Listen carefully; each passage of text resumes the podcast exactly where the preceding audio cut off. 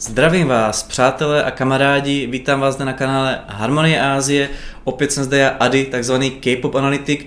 A není tady žádný takový typický intro, možná ho dám jako autor aspoň do konce videa, ať to tady prostě tak nějak udrží, ať tohle to video není to nějak omezený. Ovšem v tomhle tom videu si budeme právě povídat o takové mé otázce, vlastně myšlence, jestli neskončit s K-popem, Nevím, jestli nutně skončit to správné slovo, spíš bych to nazval dát si pauzu, jelikož mě napadl takový experiment vlastně, který by spočíval v tom, jak já jsem právě vždycky tady na to narážel, že K-pop se takhle dělí do různých generací a vlastně každá ta generace si nese něco svého a nějak ten K-pop pozmění, takhle se to nějak vyvíjí, tak jsem si říkal, jako, že ono je určitě zajímavý být v progresu toho dění a vlastně tím, jak jsem v K-popu nějakou dobu zainteresovaný, tak vlastně pozorovat to, jak se to vyvíjí, ale zase něco jiného to vlastně takhle pak sledovat zpětně a vlastně ten K-pop předtím a pak se vlastně takhle s odstupem času na to podíval vlastně, co se všechno dělo za nějakou tu dobu. Tu už mě napadl ten, ten experiment, že bych si dal takový půst nebo právě pauzu a po několika těch letech bych se vrátil, až bych to pozoroval vlastně, kam se to posunulo té doby, co jsem do toho nebyl interesovaný, co jsem se od tady toho, z toho průmyslu i žádnou takhle distancoval.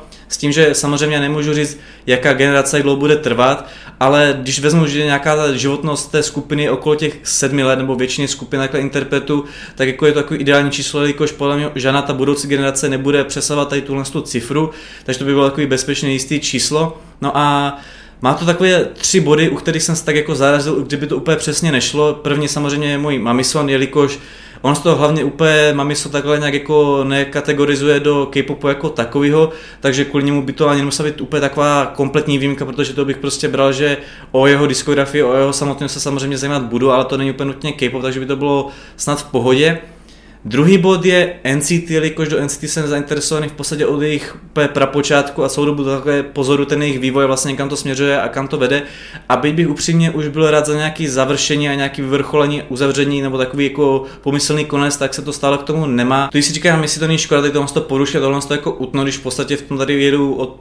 počátku přes nějakých pět let. No a třetí bod je právě chlapecká skupina z agentury P-Nation, po případě P-Nation jako takový, jelikož mě zajímá, kam se tohle ta skupina a ta agentura vlastně povede, jak se bude úspěšná a kam to všechno vlastně takhle nějak bude zpět. Což je pravda, že u toho třetího bodu bych to mohl brát, že v podstatě se ochodím o ten progres a o to to právě docením pak zpětně, že vlastně teďka všechno vidím těch počátcích, se to tak nějak nastavuje, ale jak teprve to všechno hype a teprve to hodla vybouchnout a růst a právě bych se si řekl, dobrý, tohle to neuvidím a právě pak zpětně bych to právě všechno takhle jako nasledoval a řekl si, aha, tak tohle to všechno vedlo k tomu a k tomu, a k tomu dopadlo takhle a takhle, což by určitě mohlo být zajímavý. Ovšem, krom tohle z toho experimentu formou pauzy od K-popu mě napadl právě takový protipol a to je to tak jako, že doplní všechno to, co jsem nezažil, jelikož jsem se do K-popu nedostal právě úplně v počátci všeho a právě mi tam spoustu věcí chybí, kterou znám spíše jenom takovou formu toho, že jsem si něco naposlouchal, že se mi to líbilo a nebyl jsem toho součástí. A tak jsem si právě říkal, že bych právě tady tuhle tu první generace, jdeme tu, tu první půlku druhé generace,